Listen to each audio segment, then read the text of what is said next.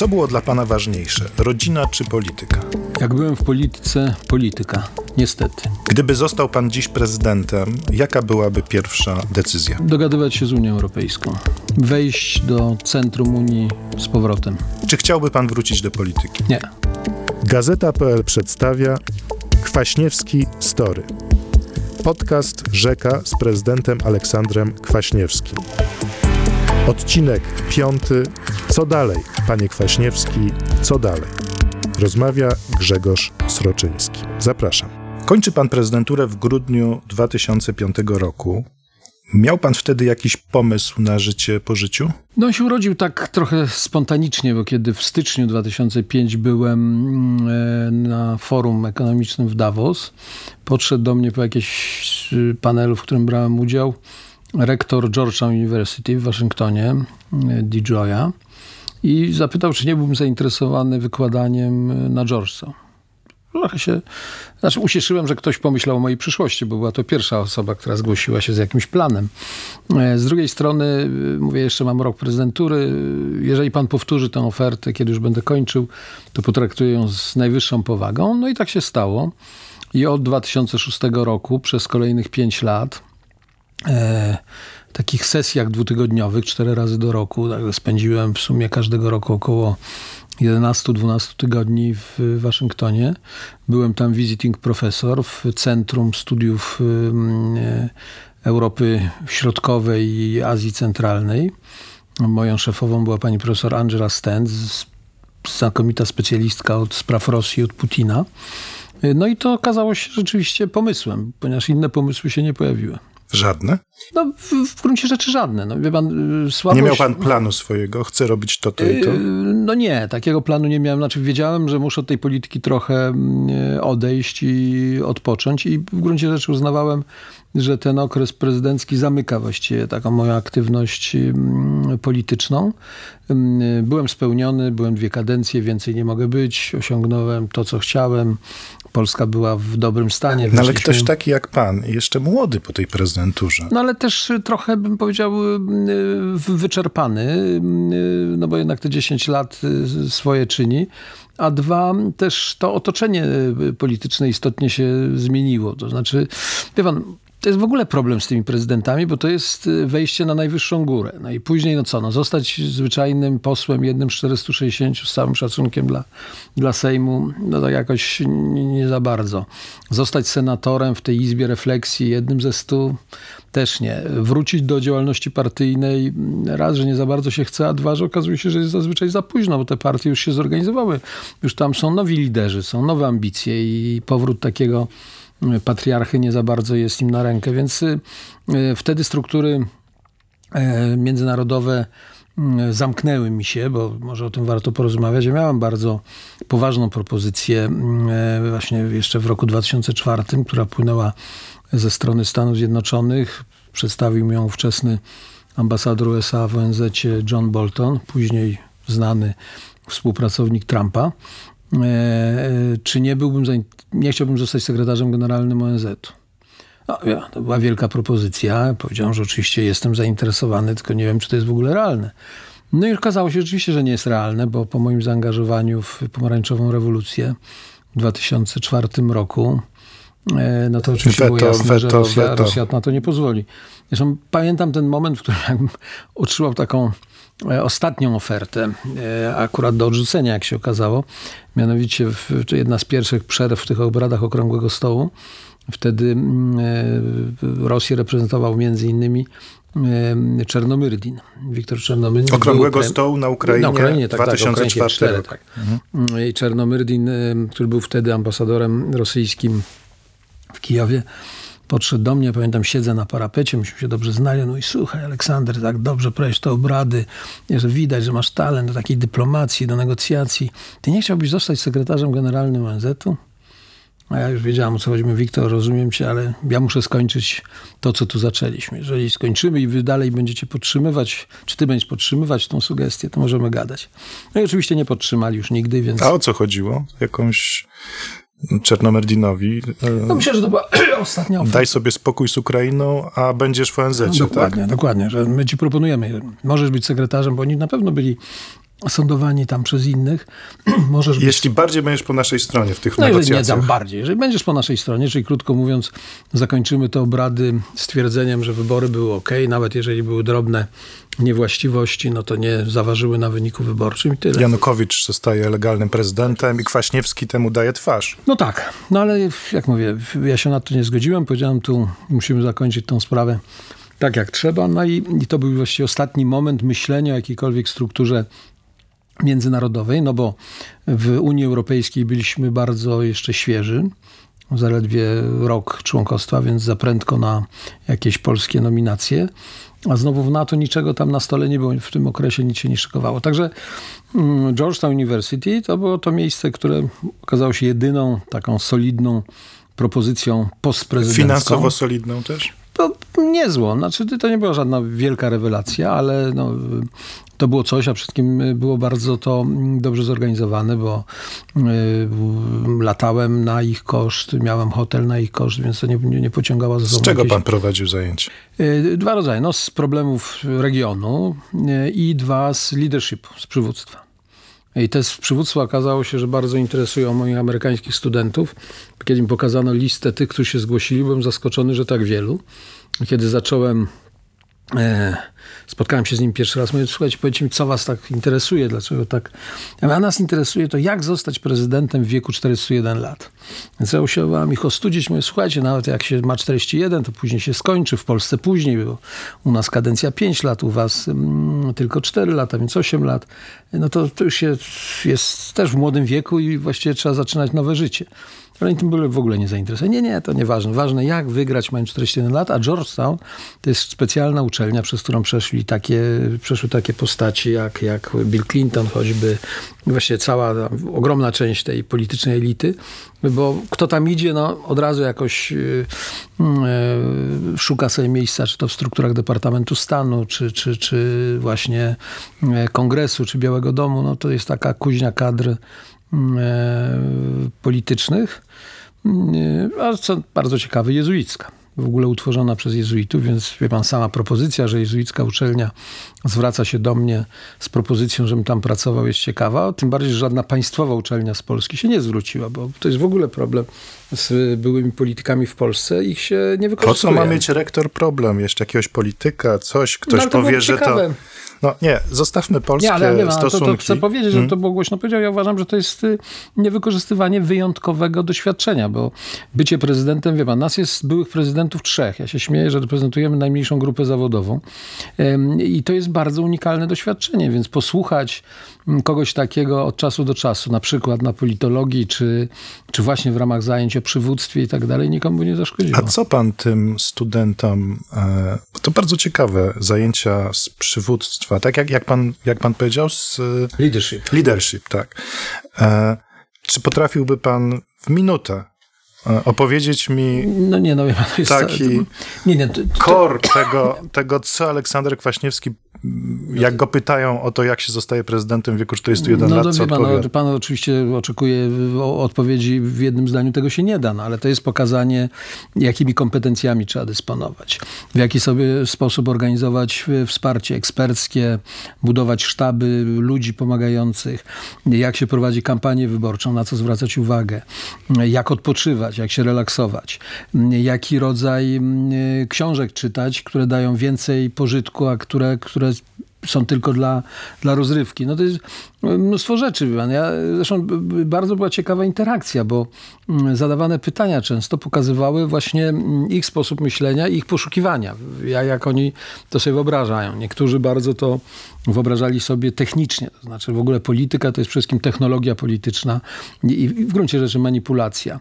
Na przykład mówienie o, o niezbędnych kompetencjach dla niektórych było wręcz y, odkrywcze. Bo się mówi, że nie wystarczy skończyć prawo, bo jeżeli chcesz być politykiem, to musisz jednak rozumieć co nieco z ekonomii, z socjologii. Dobrze jest znać języki obce, co dla nich było w ogóle szokiem. Byłam angielskojęzyczna angielskojęzyczni jakby uważają, że już Że językiem znają. obcym, swoim obcym mówią. Ale część, e, powiem panu szczerze, e, tak przejęła się moimi e, uwagami, że taka pani profesor Sadowska prowadziła lektorat z języka rosyjskiego.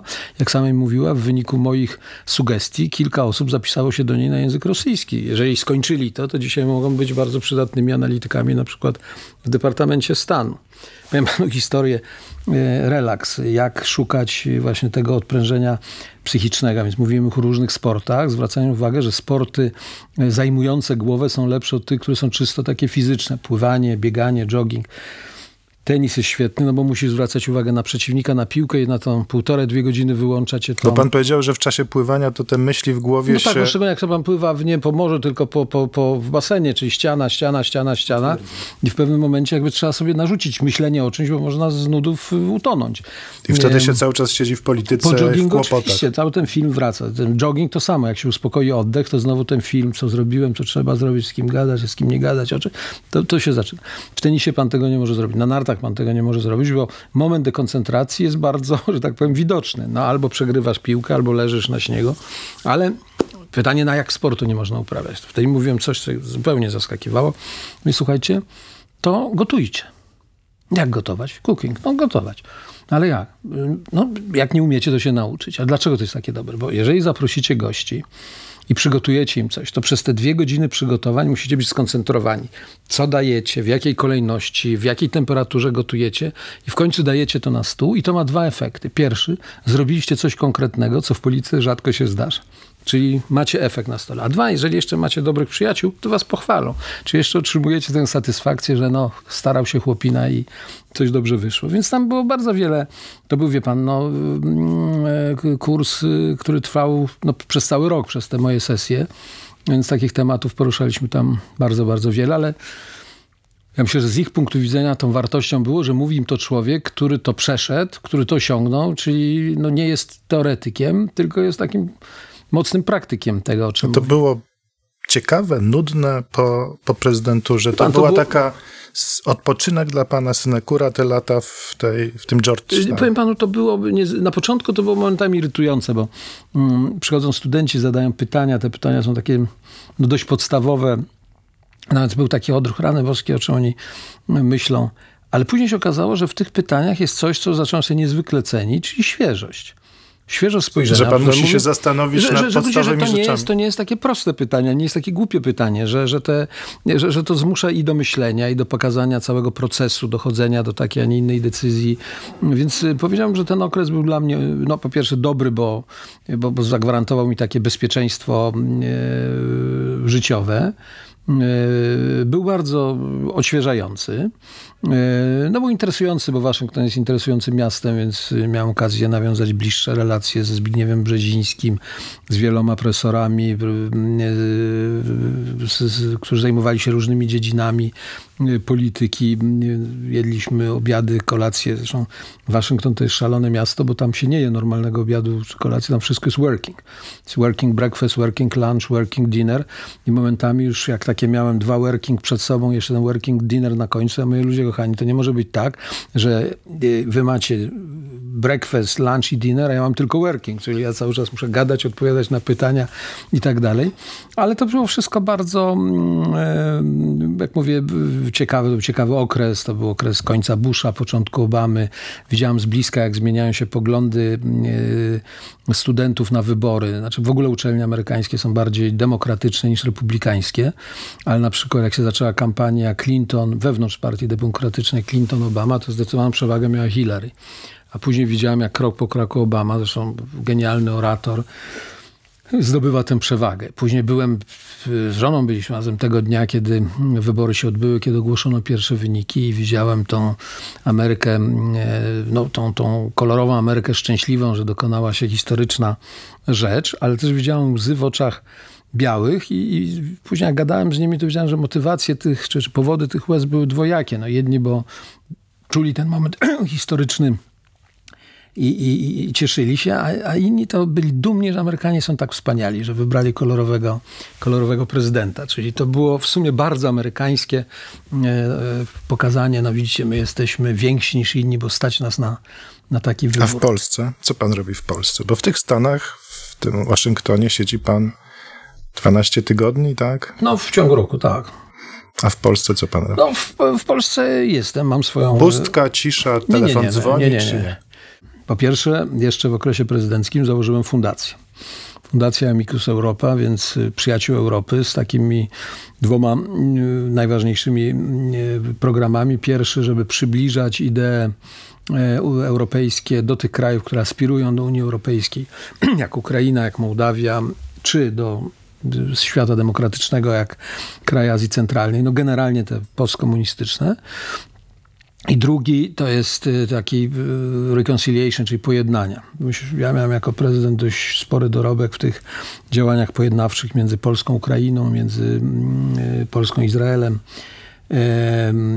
I chciałem trochę z tych doświadczeń... W ogóle negocjowanie zwaśnionych stron to jest coś, co pan uwielbia robić i potrafi. No, tak, znaczy uwielbia może za mocne słowa, ale na pewno potrafi na pewno y, znajduje się w tym i, i znajduje To nie jest taka pana główna kompetencja w polityce, że potrafi pan strony, które się nie znoszą, namówić do spotkania i z nimi negocjować? Tak, no Myślę, najważniejsza kompetencja nie ma, ale na pewno kompetencja tak, dlatego że to, to wymaga, ja pan, to wymaga pewnych cech też osobowych, czyli otwartości, umiejętności posłuchania, łagodnej perswazji, poczucia humoru. W negocjacjach niezwykle często ratował poczucie humoru, użycie jakiegoś dowcipu, często absurdalnego, który, który rozładowywał atmosferę. Więc to są takie cechy, które się ma, bo to trudno się tego nauczyć. Ale wracając do tej fundacji, no więc ten nurt y, pojednania był, był ważny. Zrobiliśmy taką konferencję na Bałkanach, która też była dość udana. W, w, w Dubrowniku żeśmy się spotkali. E, I powiem, e, że no, była dyskusja, panele i dochodziliśmy coraz bardziej do tego, że trzeba jednak szukać wspólnego języka, dialogu i tak dalej. A ja byłem pod wielkim wrażeniem tych tablic, które były na różnych rogach ulic zawieszone w związku z wojną bałkańską, tą, tą lat 90. I język tych tablic był straszny, był niezwykle agresywny. Czy to Chorwatów na temat Serbów, czy odwrotnie, czy, czy Bośniaków na temat Serbów, Serbów na temat y, Bośniaków. No, z tych tablic, które mają przecież niewiele słów, y, już wylewało się ten poziom nienawiści, który pokazywał, że problem jest poważny. Ale tak po zakończeniu tych obrad oficjalnych wydawało mi się, że jesteśmy bliżej zrozumienia, że ten dialog jest potrzebny i, i, że go uruchomimy, po czym no, był wieczór, no i ten wieczór oczywiście jak to na Bałkanach, więc jest jakieś dobre wino, dobre jedzenie. No i koło północy to się obawiałem, że kolejna wojna bałkańska może wybuchnąć, ponieważ z całą mocą wróciły te wszystkie pretensje, stereotypy, ta złość, no i oczywiście często bardzo mocne i uzasadnione argumenty, no bo, bo tam ginęli ludzie. A co pan robi, jak ludzie podpici zaczynają się brać za no, Trzeba rozpędzić to towarzystwo. Rozpędzić. No, to, tak, tak, nie, tu nie ma innego wyjścia, dlatego że próba budowania pojednania między ludźmi jest, jest ponad siły nawet wybitnych negocjatorów. To jest to, to trzeba rozpędzić, trzeba powiedzieć, jutro zaczynamy obrady wcześniej, koniec. Ktoś tam powinien pójść szybko do baru, żeby ten bar zamknięto. Mm, tyle. Kto chce już kontynuować to na własne konto, że tak powiem, ten spór niech to robi, ale jako, jako impreza musi być to rozpędzane. E, natomiast y, to, więc działała moja fundacja i podejmowaliśmy działania na Ukrainie, Organizowaliśmy coroczne konferencje, najpierw w Jałcie, później w Kijowie. Tego Ale jest taka jest... pustka wokół prezydenta, że czy, dzwonią ten, czy dzwoni ten telefon, Alek przyjdź, Alek poradź, nie, czy, czy jest raczej cisza? cisza? Nie, no oczywiście jest spokojnie, ciszy zupełnej nie ma, jest spokojniej. Natomiast jest niezwykle wysoki poziom y, frustracji, dlatego że y, szczególnie gdy władza przechodzi, bo prawdopodobnie gdyby władza pozostawała w, w tym samym obozie. Czyli Cimoszewicz gdyby wygrał. No na przykład, to też ten telefon rzadko by się odzywał, bo oni by żyli swoim, swoim życiem, no ale przynajmniej nie byłoby tych y, sfrustrowanych postaci, które przychodzą do prezydenta z taką no, pretensją, a co my teraz mamy robić. Nie, dlatego, że wie pan, dla, ja byłem tak z tego grona najmłodszy, ale nawet dla tych moich trochę starszych kolegów, ten rok 2005 przyszedł w takim momencie wyjątkowo życiowo trudnym, bo oni już byli za starzy żeby znaleźć nowy zawód, a jednocześnie za młodzi, żeby dostać emeryturę. Bo co się dzieje w 2005? No, w 2005 y, PiS dochodzi do, do władzy. Prezydent Lech Kaczyński. Prezydent Lech Kaczyński, PiS mamy dwa lata, no i zaczyna się proces przecież y, takiej no, wzmożonej, nazwijmy to i spóźnionej dekomunizacji, y, czyli odcinania się od, od, od tego, co było. Ja jestem wzywany do kilkunastu prokuratorów, wszędzie tam, gdzie tylko pojawia się moje nazwisko, Zbigniew Ziobro daje dyspozycję, że mam być wzywany. Dochodzi do takich absurdów, że w niektórych miejscach jestem po pół godziny włącznie z podpisaniem protokołu, ponieważ nim, nic nie mam do powiedzenia w tej sprawie. Ten prokurator wie, że ja nie mam nic do powiedzenia w tej sprawie. Natomiast jako osoba znana zostałem przez kogoś tam wezwany, czy opowiedziano coś tam. Dołowało to pana, no, czy... Oczywiście, że dołowało. To było irytujące, tym bardziej, że kosztowało kupę czasu. Mało tego, dyspozycja była też taka, żebym jeździł po tych prokuraturach, żeby nie robić tego w Warszawie, więc byłem w Poznaniu, Tarnobrzegu, Żeby się Kwaśniewski przejechał. Przejechał, no więc przejeżdżałem się, wracałem i tak dalej. Nic to nie miało, tak powiem, żadnego, żadnego sensu. No ale, ale tak było, więc to była też część takiej aktywności narzuconej. Natomiast wie pan, generalnie problem jest z każdym szefem, czy to jest prezydent, czy też szef dużej korporacji, czy redaktor naczelny, y, jak się ogląda następcę. No to, to są takie silnie mieszane uczucia, no bo z jednej strony yy, no, można docenić coś, co on tam robi, ale z drugiej strony jakie jest przekonanie, że wiele rzeczy zrobiłoby się lepiej, że część dorobku jest niweczona, że, że jest zakwestionowana ciągłość, no więc... Yy, Szczególnie pan... pierwsze dwa lata, mówię tak z punktu widzenia czysto psychologicznego, pierwsze dwa lata po takich dziesięciu latach prezydentury, i to wiem na przykładzie swoim i wielu moich kolegów, to jest okres bardzo trudny, bo de facto trzeba przedefiniować swoje życie. A co pana wyciągnęło z tego trudnego okresu? Rodzina, no wszystkim rodzina, bo, bo wie pan, to, to, nie ma tego złego, co by, no dobrze, czy złego, no, wszystko ma swoją lepszą stronę to jest moment, w którym można, e, wraca się do rodziny. To jest najgorsze, bo pan mówił, że jak się jest z dala, to jeszcze No dobrze, ale, ale później jest taki moment, tak, ale nie, nie, ale później byłem, to jest też pytanie do jakiej rodziny. Ja miałem to szczęście, że miałem rodzinę bardzo fajną. No, córka już była, była dorosłą e, kobietą. Zresztą córkę, żonę doceniam za ten okres prezydentury, bo ona niezwykle dobrze weszła. Ona de facto stworzyła pozycję pierwszej damy w Polsce e, i do niej w tej chwili się jakby porównuje inne. Ona włożyła ogromny wysiłek. Jak zaczynała prezydenturę, ona nie mówiła po angielsku. Ona nauczyła się tego angielskiego, dzisiaj mówi bardzo biegle i, i porozumiewała się już w czasie prezydentury po angielsku z, z, ze wszystkimi, z królową brytyjską włącznie, więc e, ona potraktowała to bardzo poważnie i z jej strony było duże wsparcie. To w kampanii wyborczej 2000 roku też objechała mnóstwo miejsc, y, pomagała. No a córka y, to jest jeszcze inny przypadek, bardzo moim zdaniem trudny i to, że ona to wszystko wytrzymała, to mam dla niej najwyższy szacunek. Ona moją prezydenturę zaczynała mając 14 lat. Najgorzej. A skończyła mając 24. Czyli ja nie mówię o jednej osobie. Mówię co najmniej o trzech osobach. Mówię o nastolatce, mówię o osiemnastolatce, osiemnastolatce młodej, i mówię, i mówię o, o, młodej kobiecie. Y, I ona to wszystko y, przeszła. Wiem, że nie miała też łatwo czasami ze swoimi rówieśnikami, ale, ale y, no, wszystko przeszło znakomicie, bez, bez skandali, choć na pewno płacąc niemałą cenę. Więc ta rodzina była i mogłem na nią, na nią liczyć. E, były psy, które też zawsze w moim życiu były niezwykle ważne. Nie, no dobrze, dobrze. To jest już, znaczy ja to absolutnie w to wierzę, ale znając pana temperament polityczny, to trochę nie do końca. No, ale nie, nie, to, nie, nie. To ja, ja mówię tylko o tym, że y, w takich momentach, kiedy, jak mówię, trzeba przedefiniować życie, to to, że ma się dobrą rodzinę, z niezwykłą wartością. I tego nie mówię, ponieważ tu przy panu prowadzę politykę prorodzinną w imieniu obecnie rządzących. Nie tylko, trzeba. Bo nie trzeba, oni to robią też. Tylko, że tak naprawdę uważam i życzę każdemu, żeby miał taki, taki rodzaj mądrego azylu. A pierwsze po prezydenturze, pierwsze zajęcie, które tak naprawdę pana e, zgrzało, że tak powiem, to znaczy postawiło na baczność i wkręciło, to co to było? Że pan się tak poczuł znowu we własnym żywiole? No, myślę, że, że w jakimś sensie ta misja z Patem Coxem, którą myśmy mieli w latach 12-14 w imieniu Parlamentu Europejskiego, Zostaliśmy przez Martina Schulza, przewodniczącego parlamentu, zaproszeni, żeby reprezentować parlament w dwóch kwestiach. Uwolnienia więźniów politycznych z Julią Tymoszenką na czele i pomocy w działaniach takich no, legislacyjnych, szczególnie gdy chodzi o, o reformę wymiaru sprawiedliwości, żeby doprowadzić do umowy stowarzyszeniowej Ukrainy z, z Unią, co było zagrożone, no bo szczególnie aresztowanie Tymoszenko i, Absolutny koniec spowodowało, rozmów. że koniec rozmów. No i myśmy wtedy przez dwa lata jeździli do Kijowa z Patem Koksem. Ponad 20 razy rozmawialiśmy z Juszczenką.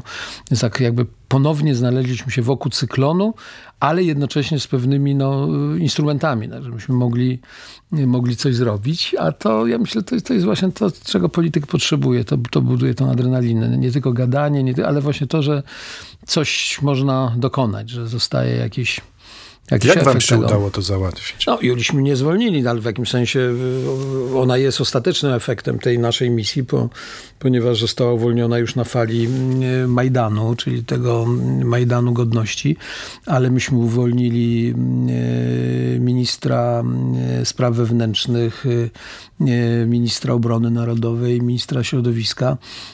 Zresztą z ministrem E, nie wiem ile czasu mamy, ale to jest bardzo piękna opowieść e, minister Iwaszczenko. Absolutnie wplątany w jakąś historię, bardzo porządny człowiek, e, którego chciano skazać. Odwiedziliśmy go w areszcie. Areszt tam na Ukrainie nazywa się inkubator.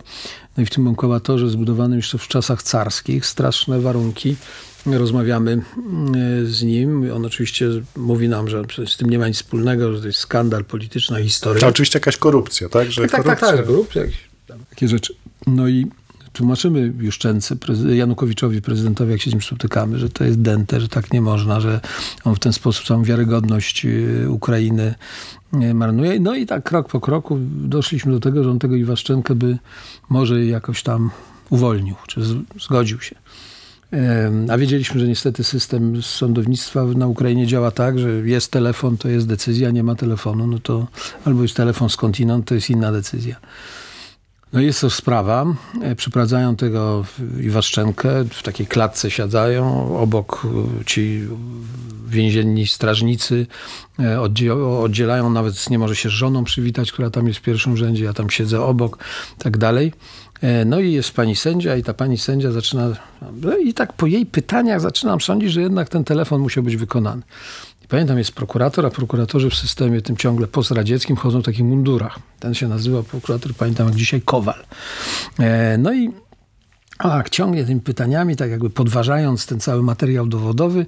No i już ta procedura się kończy. Ona zadaje pytanie temu oskarżonemu Iwaszczęce, ministrowi narodowej, czy ma coś ostatnie słowo do powiedzenia. Ja tak nadzieję mam, że on coś delikatnie powie, a ten mówi, że to wszystko skandal, spisek i że oni za to jeszcze zapłacą jak, jak ten... i tak dalej, i tak dalej. Więc oczywiście nie mogę go wzrokiem jakby poprosić, bo te, te ci strażnicy przeszkadzają. No i jak myślę sobie, a nic z tego nie wyjdzie. No ale jednak okazuje się, że dyrektywa była tak silna, że jest przerwa i sędzia wraca i jest uwolniony. Zwolniony ze wszystkich tych oskarżeń zwolniony. I w tym momencie dosłownie w jednej scena hollywoodzka, w jednej sekundzie ci strażnicy znikają, klatka jest otwarta, żona ze łzami rzuca się jeszcze w tej klatce na tego swojego męża, płaczą. Płacząc podchodzą do mnie, ja też mam łzy w oczach, no bo okazuje się, że udało nam się uwolnić człowieka niewinnie siedzącego kilka miesięcy i to w warunkach rzeczywiście, rzeczywiście strasznych. Później on pojechał do Danii, bo nie czuł się dobrze w tej Ukrainie, teraz wrócił znowu, walczy, organizuje pomoc militarną z zachodu i muszę powiedzieć, że zrobił mi niezwykłą przyjemność, bo podarował mi taki kwiatek, taki, taką roślinkę w doniczce. Pytam, co to jest? Mówi, bo jemu, że jak on siedział w tym inkubatorze, to żona mu przyniosła taką, no i to urosło i on taką pędzik od tego zasadził, przywiózł dla mnie. Do dzisiaj to rośnie u mnie na Mazurach i muszę powiedzieć, że jedna z, z, z najpiękniejszych prezentów, jakie, jakie otrzymałem. Więc no to była, jak mówię, jeżeli coś nas, czy tak rajcowało, no to te, te dwa lata, choć jak mówię, główny cel, czyli podpisanie umowy skończyło się niczym, bo Janukowicz odmówił, ale już wiem dlaczego, bo on w sierpniu został tam skutecznie przestraszony przez Putina, a w listopadzie był ten szczyt w Wilnie i podpisywanie. Kto był najgorszym e, rozmówcą wtedy dla pana na tej Ukrainie? Takim, że pan nawet ze swoimi talentami, miłością do ludzi, taką umiejętnością znajdowania w każdym dobrych stron, to pan mówi, kurde, znowu, znowu się muszę spotkać z tym. Nie, czy, czy muszę, to musiałem, to ja na to nie cierpiałem z tego powodu, tylko absolutnie uważam, że y, człowiekiem który był patologicznym kłamcą, to był Janukowicz. Nie, nie bywały, nie mam czasu, żeby o tym opowiadać, ale, ale to, to, był, to był patologiczny kłamca. A jak, na czym polega, że ktoś jest patologicznym kłamcą? Pan, jeżeli my spotykamy się 20 razy w ciągu dwóch lat i on, i wie, że robimy notatki, on trzy razy w czasie tych rozmów przedstawiam całkowitą inną, inną wersję, jak dochodził do pieniędzy. Za każdym razem inną. Za każdym razem inną. No mając świadomość, czy znaczy on już nie ma tej świadomości, bo mu to wszystko tak idzie, że on po prostu nad tym nie, nie panuje. No, no, no, to, no to jak to inaczej nazwać? Ale to samo dotyczyło ustaleń, to samo dotyczyło, na przykład jego jakby swoistym alterego był premier Azarow też człowiek radziecki, też y, bardzo y, starego typu i starego reżimu, ale on miał jedną przynajmniej cechę, on był bardzo słowny.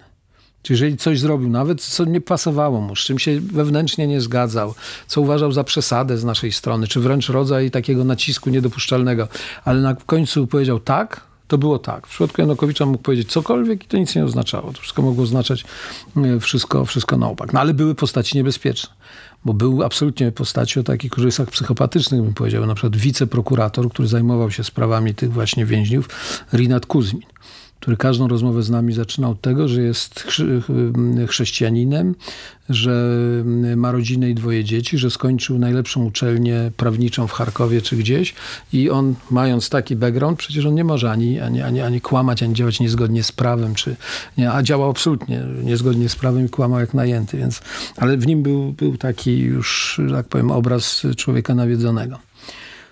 No ale takich postaci tam przewinęło się całe mnóstwo. Kto jest oportunistów. Kto jest z Pana doświadczenia życiowego gorszy? Taki e, cwaniak, który robi pod różne rzeczy z wygody, czy ideolog, czy taki patologiczny kłamca?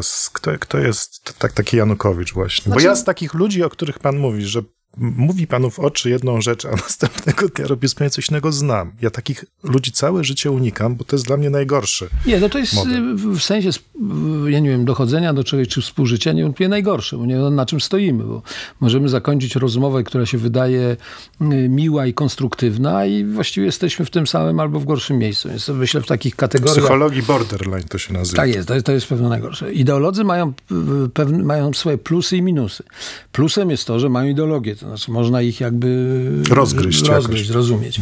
Natomiast problem z nimi polega na tym, że oni często, znaczy na czym polega właśnie to myślenie ideologiczne? No nie przyjmowanie faktów czy realiów do wiadomości.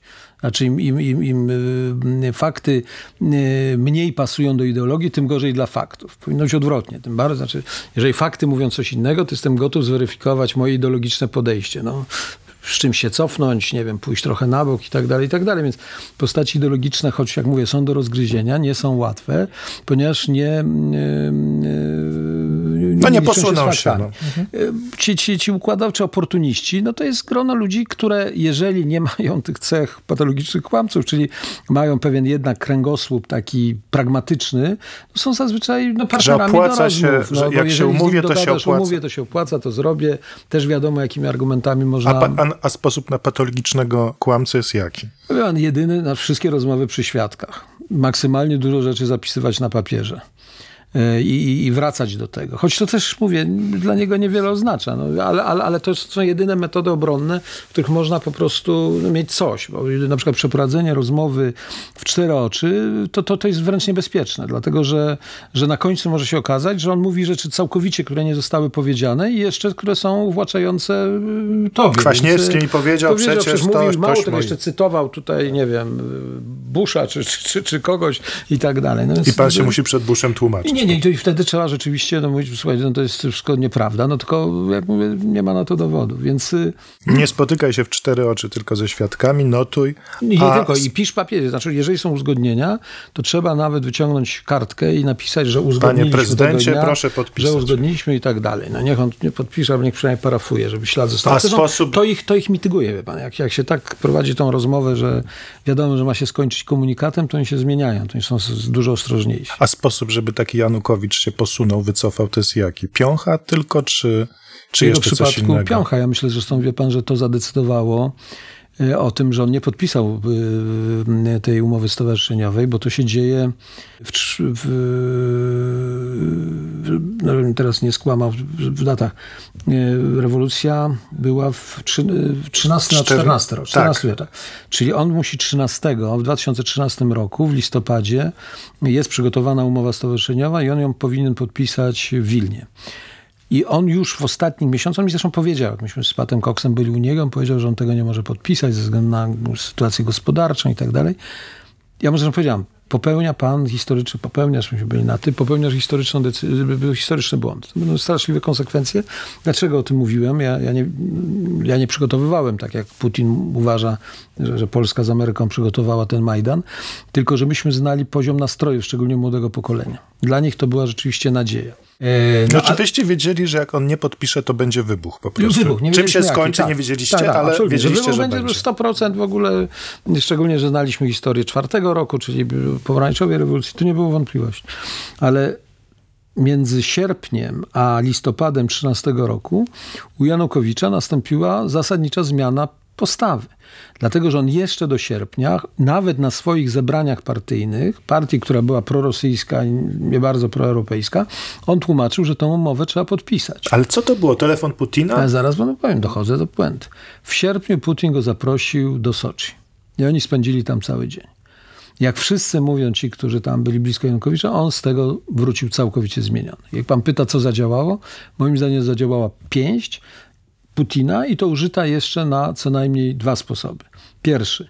Jeżeli ty to, to podpiszesz, my nie damy ci żadnej pomocy. Gaz, ropa, zapomnij o tym, będziesz płacił kolosalne pieniądze, my wykończymy twoją gospodarkę.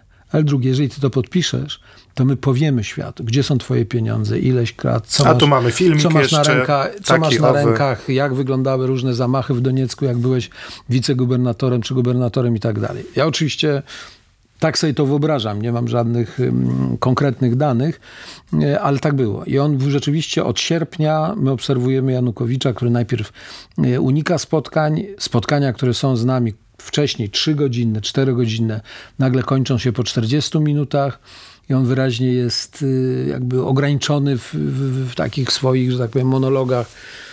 Także pytanie, co działa? Tak, pięć działa i strach działa. Podjąłby się pan teraz, dzisiaj, negocjacje między Putinem i Zeleńskim? Nie, to, to jest y, niemożliwe. Także wie pan, nie podjąłbym się y, z tego względu, że sprawy zaszły za daleko. Jak pan chce mnie zapytać, jakie negocjacje są możliwe, to powiem tak.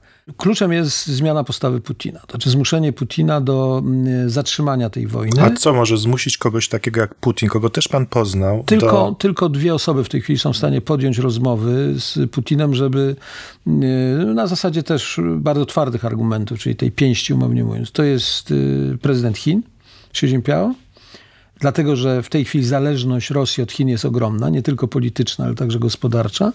I drugi to jest Erdogan. Erdogan raz, że z Putinem się zna, a dwa, on dysponuje kolosalnym argumentem. Jeżeli by chciał zrobić przykrość Putinowi, on jest w stanie zmienić układ sił na Kaukazie. Ponieważ on z Azerbejdżanem jest w, takim, w takiej bliskości, dysponuje takimi argumentami, że problem i Armia zajęta teraz i- i- rosyjska tak, gdzie indziej, i, więc... i Armenię mógłby ze swojej strefy wpływów stracić Putin ostatecznie i mogłoby się okazać, że i Gruzja, ta nawet Abchazja zajęta przez Putina ma kłopoty. Więc to są tylko dwaj dzisiaj moim zdaniem przywódcy, którzy no, wykazując niezwykłą twardość, co nie musi się stać niestety, mogliby skłonić Putina do zatrzymania wojny i próby rozmowy o jakimś rozwiązaniu, które można byłoby nazwać no, jako takim y, układem pokojowym y, na przyszłość. W przypadku Zełenskiego sytuacja jest moim zdaniem jeszcze bardziej skomplikowana, ponieważ tak naprawdę y, jedynym argumentem, który można byłoby użyć wobec, czy można użyć wobec Zełenskiego i to mogą robić Amerykanie, to jest ograniczenie pomocy wojskowej. Bo im znaczy, mniej żeby go namówić do negocjacji. Do negocjacji, bo im mniej pomocy wojskowej, tylko że zmuszenie Załęskiego do negocjacji w taki sposób i na takim etapie oznacza koniec Załęskiego. Znaczy, nawet no i zwycięstwo Putina jakieś tam. Znaczy zwycięstwo, które jeżeli byłoby ograniczone przez Chińczyków, no to mogło być takim, że tak powiem, bezsensownym remisem po wielu... To jest tak jak, jak wie pan, szachowy remis po 120 posunięciach. Znaczy wszyscy się wykrwawili, już nie, nie wiadomo o co chodzi od początku.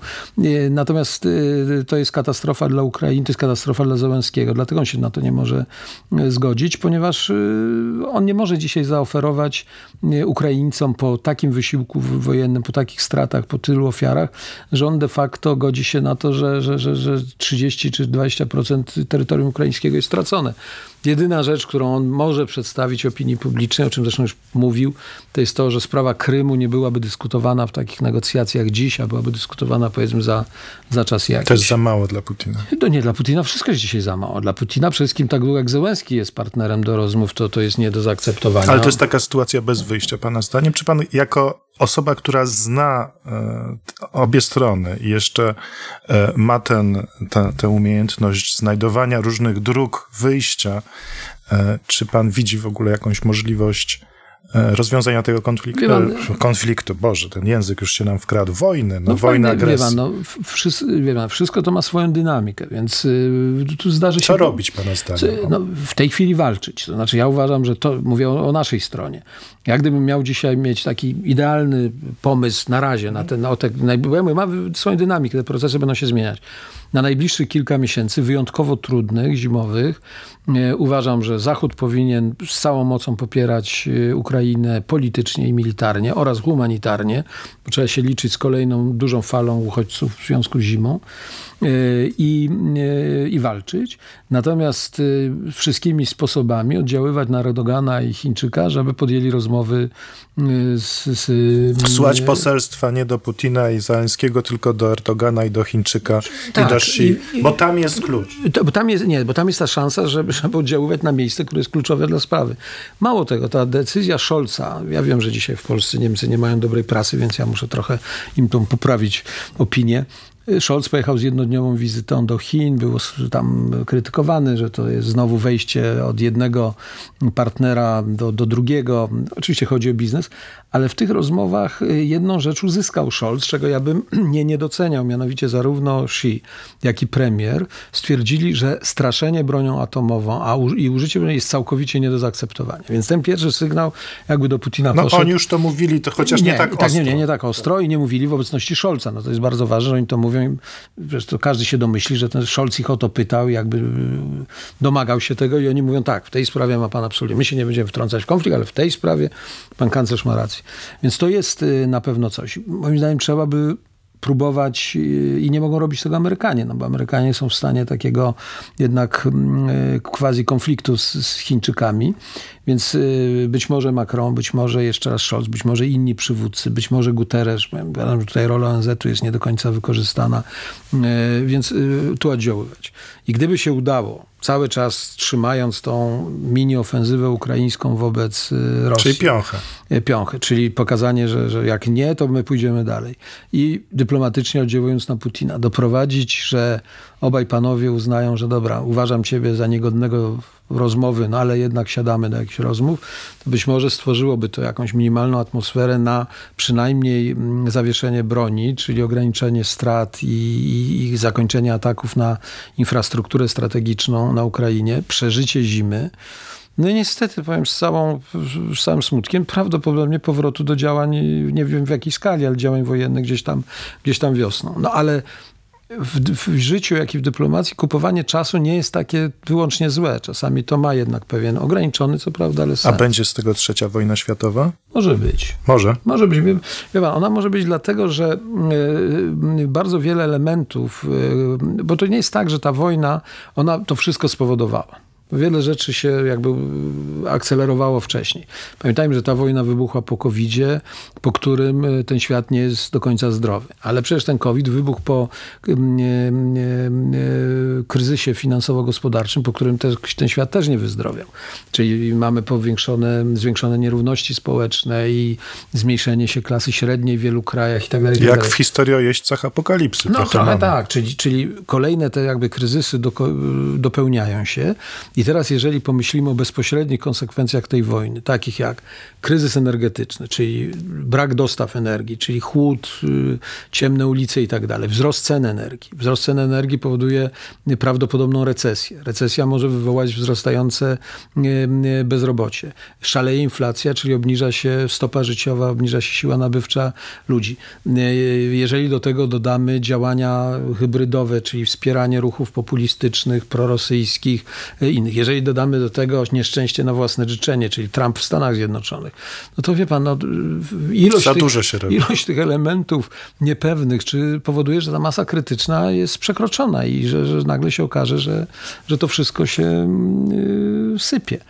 To, co nas może w jakimś sensie wie pan, pocieszać w, ty, w, ty, w tym, to jest to, że ciągle poziom współzależności na świecie, który wynika no, z tego rozwoju ostatnich dziesiątków lat, z globalizacji, jest tak duży, że no, gdzieś na końcu no, no, będzie ta kalkulacja. Czy warto się to wszystko, za przeproszeniem, rozwalić, żeby nie użyć mocniejszego słowa, no bo, bo, bo to będzie miało efekt na wszystko i dla wszystkich. Więc być może gdzieś będzie na tyle rozsądku, żeby się zatrzymać, ale wie pan, no, często to jest rozpędzona maszyna, więc to zatrzymanie, nawet jeżeli jest możliwe, to no, wymaga dłuższej drogi. Czy jest taka rzecz, którą chciałby Pan jeszcze osiągnąć, że ma Pan coś zaplanowane na najbliższe 10 lat i do tego dąży, albo jeszcze inaczej zapytam. Pusta kartka, Aleksander Kwaśniewski ma napisać trzy swoje cele na najbliższą dekadę. Co by to było? Wie pan, jak, jak człowiek się zbliża do siedemdziesiątki, to tam dużo do pisania nie ma. To, to nie jest tak, że tu można pan zapisywać jakąś ogromną literaturę. No pierwsze, każdy sobie życzy, szczególnie, że ja miałem takie doświadczenie covidowe. covidowe, które wspominam jak najgorzej, więc zdrowie będzie numer jeden. No, czyli na tyle dbać o zdrowie, troszczyć się o zdrowie, korzystać z, z dobrych... Jak pan dba o zdrowie? No właśnie nie dbam o zdrowie, no i to jest cały problem. Bo to takie hasło... Jak pan nie dba? Jak proponuję panu kawę, to pan mówi nie pije kawy. To, Herbatę, herbaty też, też nie, nie pije. No, Wodę wyłącznie ta, pije. Nie, no tak, no ale, ale wie pan, no, trzeba byłoby e, od czasu do czasu gdzieś tam pojechać w takie miejsce, gdzie człowiekiem zaopiekują. No to się nazywało kiedyś sanatoria czy inne. Nie mam, nie mam na to czasu, ale pewno trzeba będzie, będzie to zrobić. E, więc yy, potrzeba... Bada się pan regularnie? To staram się, staram się, tak. No to staram się robić, ale też powinienem to robić podejrzewam regularniej. No więc y, y, wie pan, takie dwa żywioły w człowieku walczą. Z jednej strony zbliżając się do tej siedemdziesiątki, wiesz, że powinien się o to troszczyć, a z drugiej strony cały czas masz poczucie, że jesteś młody człowiek. No ja, ja, ja, niestety nie mam poczucia jakby takiego starzenia się. No może to jest jakaś łuda, w której żyję, ale, ale tak to jest. Ja, ja czuję się młody, ja, wydaje mi się, że myślę ciągle dosyć, że tak powiem, świeżo. E, lubię kontakty z młodymi e, ludźmi, lubię takie życie aktywne, no więc, więc może, może z tego zderzenia e, jakoś trzeba będzie wyjść. No więc zdrowie numer jeden. Dwa, no to jest oczywiście, chciałbym bardzo, żeby to, co dzieje się w tym naszym najbliższym otoczeniu, Polska, Ukraina i tak dalej, no dawało nam poczucie bezpieczeństwa. Wie pan, ja żyłem takim przekonaniem, choć wiedziałem, że to się może skończyć źle, że, że, że, że ta, ta, ten los nas tak łaskawie nie potraktuje, ja się urodziłem w 1954 roku. I to mówiłem wielu moim kolegom mniej więcej z tego samego pokolenia, że my jesteśmy prawdopodobnie najszczęśliwsze pokolenie w historii Polski. Bo myśmy się urodzili już po Stalinie, czyli o, stalinizmie, o wojnie nie wiemy nic, o stalinizmie wiemy niewiele. Komunizm polski, oczywiście jaki był, taki był, ale pozwolił nam się dobrze wykształcić. Dzięki Gierkowi w latach 70. pojeździliśmy po świecie, nauczyliśmy się języków obcych. Później weszliśmy do polityki, w której też nie najgorzej nam poszło. Zmienił się ustrój polityczny przy naszym walnym udziale. Korzystaliśmy z tej zmiany, bo byliśmy posłami. Żadnej wojny, którą rodzice w kółko wspominali. No właśnie, cały czas tej wojny nie ma. Ta wojna zostaje... I, i, I, mało tego, Polska się rozwija, poziom życia wzrasta, no, no, no właściwie idzie pięknie i jakby to jest niebywałe, że my możemy zakończyć tą drogę właśnie nie przeżywając tych wszystkich tragedii, które były dane naszym rodzicom, dziadkom I ten COVID był pierwszym takim sygnałem, że aż tak dobrze nie pójdzie, a ta wojna jest sygnałem, że finał tej, tego naszego pokolenia może być całkiem dramatyczny, więc chciałbym tego uniknąć. No, niewiele mogę zrobić, ale no, cały czas działam na tej Ukrainie, rozmawiamy. Dramatyczny pomagamy. w takim sensie, że jednak zostawiacie się... świat w fatalnym stanie. No, tak? no tak, że ta wojna może wam przekroczyć granicę, że może się nagle okazać, że. Ale też, że, że to, to jest jedno, ale też rozumiem, że bilans waszych działań jest cholernie ujemny jednak, tak? No, znaczy, tak w jakimś sensie. W jakimś sensie, no cholernie ujemny pewno nie, no, ale, ale że nie jest tak pozytywny, jak powinien być, no bo wie pan, no, chciałbym, żeby Polska była bardziej, znaczy bardziej troszczyła się o instytucje demokratyczne niż to dzieje się za y, PiSu. Y, żebyśmy bardziej liczyli się w tych strukturach europejskich i, i wykorzystywali tę szansę, aniżeli to robi obecna władza. Ale to jest do, stosunkowo do prostego naprawienia. No, są wybory, zmienimy władzę, aby ta władza kolejna była Nie Kaczyński była jest lepsza. głównym nieszczęściem Polski, rozumiem, chce pan nie, powiedzieć. Kaczyński jest nieszczęściem Polski, ale nie głównym. Natomiast y, większe ryzyko ja widzę w tej sytuacji właśnie mm, międzynarodowej. Y, Moment, wie pan, taki scenariusz, który ja też mam przed oczami, ale no nie za bardzo chcę nim straszyć, ale, ale powiem, że oto y, zaczyna się zima, zaczynają się kłopoty. Syte społeczeństwa europejskie uważają, że nie ma sensu marznąć za Kijów, czy Hersoń, czy, czy, czy, czy, czy Izium, czy co innego. Y, Demonstracje uliczne powodują, że ten nacisk na tak zwane porozumienie pokojowe, bo nikt nie będzie mówił, że Ukraińcy powinni się poddać, tylko będą mówić o porozumieniu pokojowym, które de facto będzie oznaczało to samo. My to mamy tracimy, tracimy Ukraina, przynajmniej istotną część Ukrainy. Autorytaryzm rosyjski, putinowski uzyskuje kolosalne poparcie. Nawet jak tego Putina zabraknie, to po, po nim może być jeszcze ktoś albo bardzo podobny, albo wręcz gorszy. No i żeby w takim świecie stałego zagrożenia... Znaczy czekamy tylko, aż ta Rosja się odbuduje i zrobi następny krok, tak? W skrócie. No, to, to, tak, tak, tak, tak, może, tak może być. Więc w takim negatywnym scenariuszu my możemy mieć tu brak bezpieczeństwa, stałe zagrożenie. Miliony uchodźców, którzy dzisiaj uzyskują naprawdę daleko idącą pomoc ze strony Polek i Polaków, za co trzeba nas cenić bardzo. Jesteśmy cenieni. Ilość komplementów, które słyszałem za granicą jest naprawdę niezwykła. No ale ta cierpliwość też ma swoje granice i ona w pewnym momencie też może być źródłem różnego rodzaju tutaj niepokojów, konfliktów, także manipulacji, wykorzystywania tej sytuacji, że, że o, Ukraińcy mają to, a my nie możemy się dostać do lekarza i tak dalej, i tak dalej. No mówiąc krótko, ten scenariusz na finał, że tak powiem, życia naszej, naszej generacji może być dużo mniej udany niż, niż powinien być i mógłby być. No i to jest to, jest to, to, to, to, to drugie marzenia. Trzecie, wie pan, no chciałbym bardzo, żeby w takich już kategoriach w takich czysto, czysto ludzkich ten świat był taki, z którego ja trochę skorzystałem.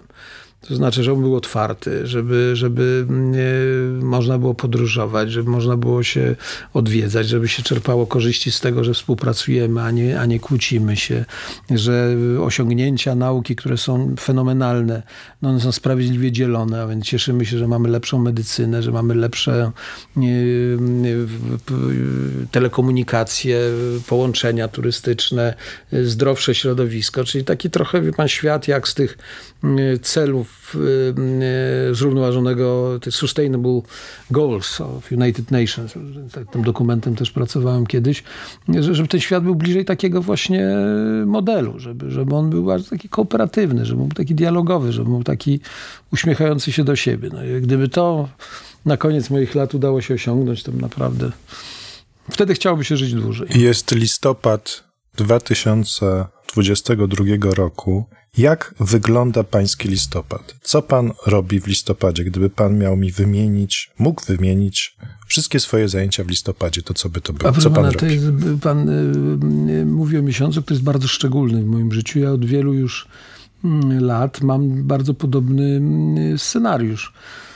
Otóż Listopad, jak poeci w Polsce pisali, to jest miesiąc dla samobójców, yy, głębokich depresji, no z zrozumiałych względów. Natomiast w moim życiu osobistym listopad prawdopodobnie to jest najważniejszy miesiąc, ponieważ urodziłem się w listopadzie, ożeniłem się w listopadzie i wszystkie wybory wygrywałem w listopadzie. Prezydenckie się odbywały w listopadzie. Więc yy, ponieważ ten listopad tu przeżyć przy tych deszczach, krótkich dniach jest ciężko, a są powody, żeby coś zrobić, od wielu lat zapraszam moją żonę na takie wyjazdy za granicę. W miejsca cieplejsze, e, gdzie świętujemy zarówno moje urodziny, jak i naszą rocznicę ślubu e, i staramy się zwiedzać e, różne miejsca. Teraz muszę trochę spowodować zazdrość u Pana i Państwa. Byliśmy na Galapagos, byliśmy w na Karaibach, byliśmy w Serengeti na nas. A w tym roku? A w tym roku to będzie Ameryka Centralna. Będzie dopiero. No będzie, od jutra tak. Jutro wyjeżdżam. Na miesiąc? Nie, nie. Dwa tygodnie, no, z tymi przelotami to jest powiedzmy 18 dni, ale w tym roku mamy nadzieję zobaczyć te, te, te tereny, które akurat tych nie widziałem. Więc y, Kostaryki, Hondurasy, Gwatemale, Panama, kanał panamski. A wraca pan potem do czego? Do jakich zajęć? No wracam do, do, do zajęć, których jest, jest całe mnóstwo, czyli fundacja, no te sprawy ukraińskie, przygotowanie do jakiego Dnia Ukraińskiego na Davos, w które jestem bardzo włączony, czyli na, na, na forum ekonomicznym. To będzie już końcówka, końcówka listopada i później, później już grudzień i jedziemy A dalej. co po panu zostanie? Jaka idea? Jeśli, jeśli za 50 lat w pana rodzinnym Białogardzie będą odsłaniać tablicę poświęconą Aleksandrowi Kwaśniewskiemu i będzie na niej miejsce, a powiedzmy jakiejś szkole, będzie na niej miejsce na jedno zdanie, to jak to zdanie powinno brzmieć? Nie myślałem o, o epitafiem jeszcze, wie pan, bo ciągle się dobrze czuję, ale e, wie pan, no, politycznie, czy, czy w sensie historycznym, trzy osiągnięcia. No, konstytucja, NATO i, i, Unia Europejska. No to gdyby to przełożyć nie na język instytucji, tylko e, e, nie, nie wiem, pomógł Polskiej, czy dał Polsce demokrację, e, bezpieczeństwo i, i szansę na rozwój. No i coś wokół tego z punktu widzenia dorobku prezydenckiego by się kręciło. Po ludzku to gdyby ktoś chciał napisać, że, że był dobrym człowiekiem, to też byłbym bardzo usatysfakcjonowany. A być może najbardziej e, byłbym zadowolony, jak pan mówi po 50 latach, gdy ktoś napisał, zobaczcie, minęło 50 lat, a ciągle go pamiętamy. Także być może to taka jest Premierem pan będzie jeszcze? Nie. Nawet jak historii sprężyna się tak zegnie, że będzie taka okazja? Nie. Nie, no wie pan, to nawet nie ma sensu rozważać takich scenariuszy, bo e, powroty tego typu ludzi e, do, do takiej bieżącej polityki to jest właściwie tylko moment jakiś, nie wiem, albo wielkich zagrożeń zewnętrznych, konieczności budowania. Wszystko to akurat mamy. jest, ale czy mamy... Mamy polaryzację taką, że nienawidzimy. No, czy mamy mimo, zdolność, że, mamy... mimo, że Putin za, tuż za miedzą nam robi, to nadal się nienawidzimy jeszcze bardziej. Sami agenci Kremla przecież nami rządzą, opozycja no tak, to też to, agenci Kremla. To, to bzdura. Wie pan, y, Moim zdaniem dzisiaj nastroju dla budowania rządu jedności narodowej w Polsce nie ma. Poza tym pamiętajmy, że mamy bardzo ambitnych liderów politycznych, którzy mają swoje ambicje i nie sądzę, żeby poszukiwali y, tego typu rozwiązań. A poza tym nawet gdyby szukać takich rozwiązań, to one są na chwilę, wie pan. No to jest z historii znanej nam no, bezpośrednio dziś, no to jest Mario Draghi we Włoszech. To znaczy w momencie takiego pokłócenia się w parlamencie, a jednocześnie niechęci na do rok. zrobienia do zrobienia wyborów, a jednocześnie jednak niezwykłych potrzeb związanych z gospodarką, właśnie z funduszami europejskimi, sięga się po człowieka, który jest po 70 i który już jest na zasłużonej emeryturze, ale który jest niewątpliwie wybitnym e, ekonomistą, szefem i Banku Włoskiego i Centralnego i absolutnie antytezą włoskiego polityka. Trzeba pamiętać, że tak jak Draghi nie pasuje do politycznego landszaftu Włoch, to, to mało kto. To nawet Prodi, też profesora, lepiej pasował. A ten w ogóle. Najbardziej mnie rozczulił tym, w czym go w pełni popieram, że on nie ma Twittera. W ogóle nie prowadzi tych... tych, tych Zażartych yy, Nie, ale w ogóle nie prowadzi. W związku z tym, jak on pojechał z, z Scholzem i Macronem do Zełenskiego, to ci już napisali dawno, co tam się odbyło, a Włosi nie wiedzieli, bo premier nic nie napisał. No, pytają go już w Rzymie na konferencji prasowej, dlaczego pan nie dał żadnych informacji? No przecież daję wam, zaraz wszystkiego się dowiecie. No ale my wszystko wiemy. No, albo tweet, nie, nie, Twitter ja czymś, czymś takim się nie zajmuję i tym mnie ują. No.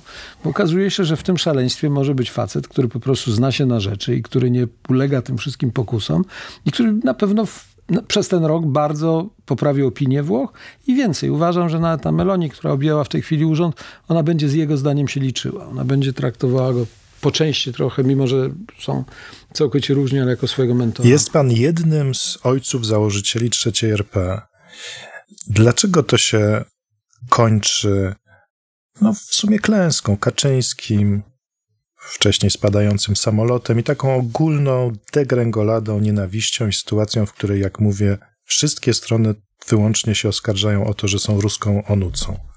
To nie jest jednak klęska tej, tej trzeciej RP?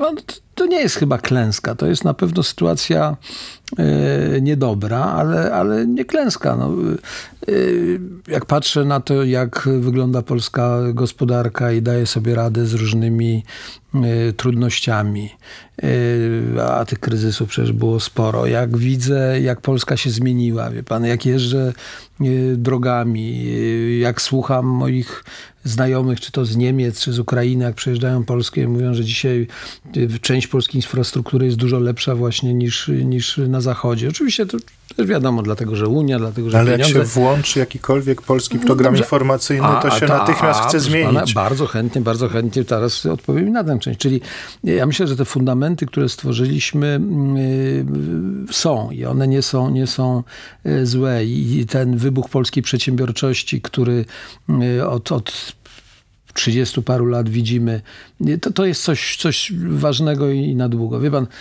bardzo, żeby nie słuchać tych programów, o których pan wspomniał, to od czasu do czasu trzeba wyjechać gdzieś. Ja zostałem z żoną zaproszeni do Pabianic. No, umówmy się, to nie jest jakieś bardzo spektakularne miasto, zawsze w cieniu Łodzi. I to, co widzieliśmy w Pabianicach, które dzisiaj jest centrum farmaceutycznym, jak zobaczyliśmy ze starej fabryki wełny wyremontowany hotel, a w tym hotelu restaurację, która spokojnie może walczyć o miszlenowskie gwiazdki, bo ma takiego szefa, no, który ma pomysły w ogóle niesamowite.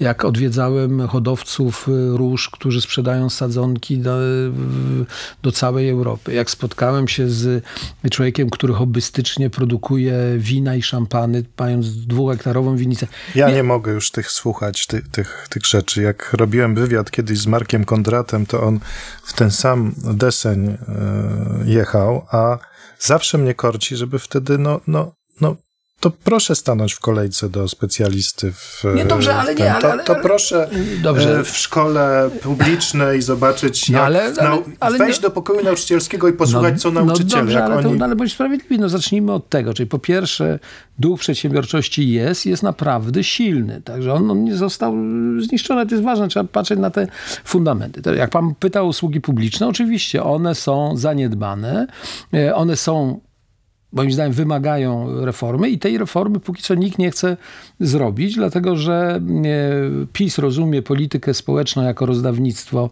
i budowanie własnego elektoratu.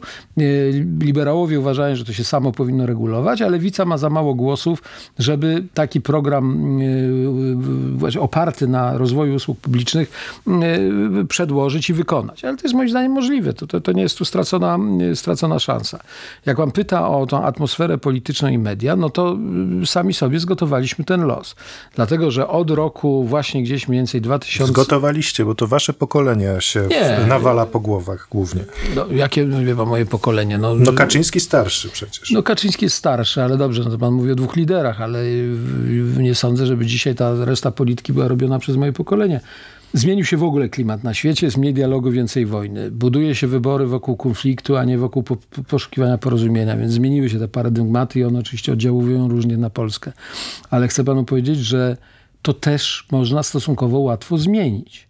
To nie jest tak, że my jesteśmy skazani na życie w dwóch bańkach, na dwa zupełnie różne programy, bo ja się też łapię na tym. Wie pan, jak ja słucham przez chwilę, długo nie mogę, bo ciśnienie, telewizję publiczną, no to oni mi opowiadają o Polsce, której, której nie ma. Jak ja widzę dzisiaj też TVN, to ja też widzę, że oni skłaniają się w stronę opowiadania o Polsce tak jednostronnej, że też ciężko to, to się trawi. Symetryzm okropny. Yy, znaczy nie symetryzm, wie pan, ja nie chcę mówić, kto jest winny, kto niewinny, kto bardziej winny, kto mniej winny. Moim zdaniem eh, te wybory 2023 roku odbędą się według tej linii twardego podziału i konfliktu i tu nie mamy już żadnego ratunku, to za daleko zaszło. Natomiast jestem przekonany, że w tym okresie od 23 i później, wobec także zagrożeń zewnętrznych, problemów wewnętrznych, recesji i tak dalej, będzie musiała wykształcić się w Polsce grupa polityków, czy wręcz ruchów politycznych, które będą gotowe do dialogu, które po prostu będą gotowe do, do zasypywania tych, tych, tych yy, rowów, bo, bo, bo jeżeli nie, no to, no to, to, to będzie straszna utrata kapitału społecznego. Ja nie prorokuję Polsce wojny domowej, bo mam nadzieję, że my do tego zdolni nie jesteśmy, ale do tego, żeby się obrazić tak dokumentnie i ze sobą nie gadać na lata, niestety to potrafimy. Powiedział pan, że to te bańki łatwo przebić. To znaczy co? Co można zrobić, żeby je przebić? Same się przebiją? Nie ma, no, gdyby obecni ci już emerytowani niemalże przywódcy y, potrafili dojść do takiego wniosku, to, to oni mogą to zrobić w pierwszej kolejności. Czyli jakiś y, rodzaj jakby nawet uporządkowania własnych szeregów, czyli pokazania, że no, nie, słuchajcie, ta najbardziej agresywna propaganda czy agresywny ton odrzucamy. E, no to na przykład oznacza, że, że, że publiczna przestaje 250 raz powtarzać Nur für Deutschland i tak dalej. E, tu oczywiście jest moim zdaniem niewykorzystana rola prezydenta, bo to z natury rzeczy prezydent powinien być tym miejscem porozumiewania się, no ale nie jest i nie będzie, rozumiem, i tak dalej. No ale Wydaje mi się, że Kaczyński i Tusk dzisiaj mają na tyle pozycje istotne w stosunku do własnych obozów politycznych, że gdyby oni jakby sami przed lustrem, bo najpierw muszą zrobić tą pracę przed lustrem, powiedzieli sobie, że no przesadza, no to jest za daleko to zaszło i tu trzeba szukać jakiegoś, jakiejś formuły. Ale co miałoby ich skłonić do tego? Żeby sobie powiedzieć, jeżeli agresja no Putina na Ukrainę to, to, no nie tak, skłania tak. do tego, to nic chyba nie skłoni. No, no bomba nic. atomowa musiałaby spaść. No, na... no oby nie, ale no, ja zgadzam się z panem, że, że oczywiście e, jeżeli nie chcę na koniec wyjść jako naiwny mm, starszy pan i powiedzieć, że dobro narodu i państwa, no to rzeczywiście argumenty taktyczne, wyborcze absolutnie temu nie sprzyjają. Bo jak mówię, no wiek XXI o ile w wieku XX wygranie wyborów zależało po pierwsze od dobrej sytuacji gospodarczej, a po drugie od szlifowania tych wszystkich kantów na rzecz przesuwania się do centrum, o tyle wiek XXI właściwie w większości krajów demokratycznych oznacza zmianę tego podejścia. To znaczy konflikt jest dzisiaj budujący zwycięstwo wyborcze. Żeby wygrać idziesz po bandzie. I, idziesz po bandzie, szukasz, znaczy albo masz wroga, z nim walczysz, albo szukasz wroga, albo wymyślasz wroga i tak to się dzieje. No, jak mówię, wzory demokratyczne płynące ze Stanów Zjednoczonych niestety potwierdzają ten tezę. A pan myśli, że to jest chwilowe, czy to z nami zostanie na cały wiek? XXI. Moim zdaniem to musi być chwilowe, dlatego że to jest droga, która albo wszystko skonfliktuje, to znaczy, że znowu zaczniemy od, od y, jakichś prymitywnych form porozumiewania się demokracji. Już wtedy żaden Twitter ani Instagram działać nie będzie, więc będziemy używać gołębi do wysyłania informacji y, i, i wtedy musi to wrócić, albo no, na zdrowy rozum uznamy, że to idzie bardzo, bardzo złym kierunku, że, bo wie pan, co oznacza ten rodzaj podziału, jeżeli, który jest narzucony dziś przez politykę? No to powiedziałem, to jest utrata kapitału społecznego. Co to znaczy? To oznacza, że nie potrafimy porozumiewać się na przykład w, w drużynie, w grupie. Mamy drużynę piłki nożnej, sześciu jest zapisem i nie gra, nie, nie, nie gra z tymi pięcioma z, z opozycji.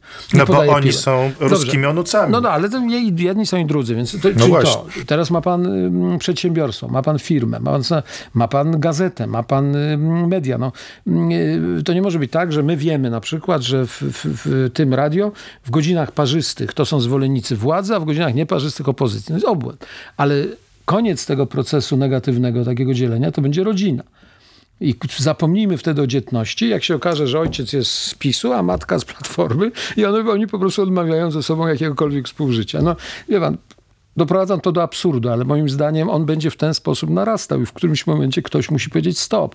Polski problem polega na tym, że myśmy utracili i instytucjonalne autorytety, które mogłyby temu przeciwdziałać i takie autorytety, autorytety. No, autorytety te ludzkie, no one albo się same wyczerpały, albo też powymierały, no bo to było najczęściej pokolenie historycznie doświadczone. Najpierw i... powymierało, a potem powychodziły różne e, tak. niezbyt miłe no i chwalebne sprawy. Tak jest, no wiem o kim pan mówi, ale no, jak powiedzieć, z tym mamy kłopot, ale kłopot na przykład jest z autorytetami instytucjonalnymi, bo takim autorytetem powinien być Kościół, a nie jest. Takim autorytetem powinny być, powinien być prezydent, a nie jest. Takim autorytetem powinny być niektóre ośrodki akademickie, na przykład istotne katedry prawa w niektórych wielce znaczących uniwersytetach, czy, czy ekonomii na innych uczelniach i tak dalej. Czyli żeby y, był ten głos, który waży. No, dzisiaj nie dość, że on nie waży, on dodatkowo ma kłopot, bo jest dewastowany przez te wszystkie y, media społeczne, które się z tym nie liczą, ale jakby te instytucje też abdykowały z takiej roli. No po prostu je nie wypełniają. I tym optymistycznym akcentem kończymy nasze rozmowy, panie redaktorze. Będzie dobrze czy źle? I tak, i tak. Tak i tak, wie pan. No, obawiam się, że dzisiaj może być bardziej źle niż dobrze, bo więcej jest ku temu przesłanek. Ale wierzę w to, że ludzi dobrej woli jest więcej i w tym dziwnym świecie zwyciężymy. Podcast wyprodukował Maciej Golczyński, pomysł Rafał Madajczak, realizacja Aleksandra Milczarek, Julia Stompor, Dagmara Radomirska-Gala, Karolina Kołodziejczyk, Marta Kondrusik, Damian Obstawski, Miłosz Domoń.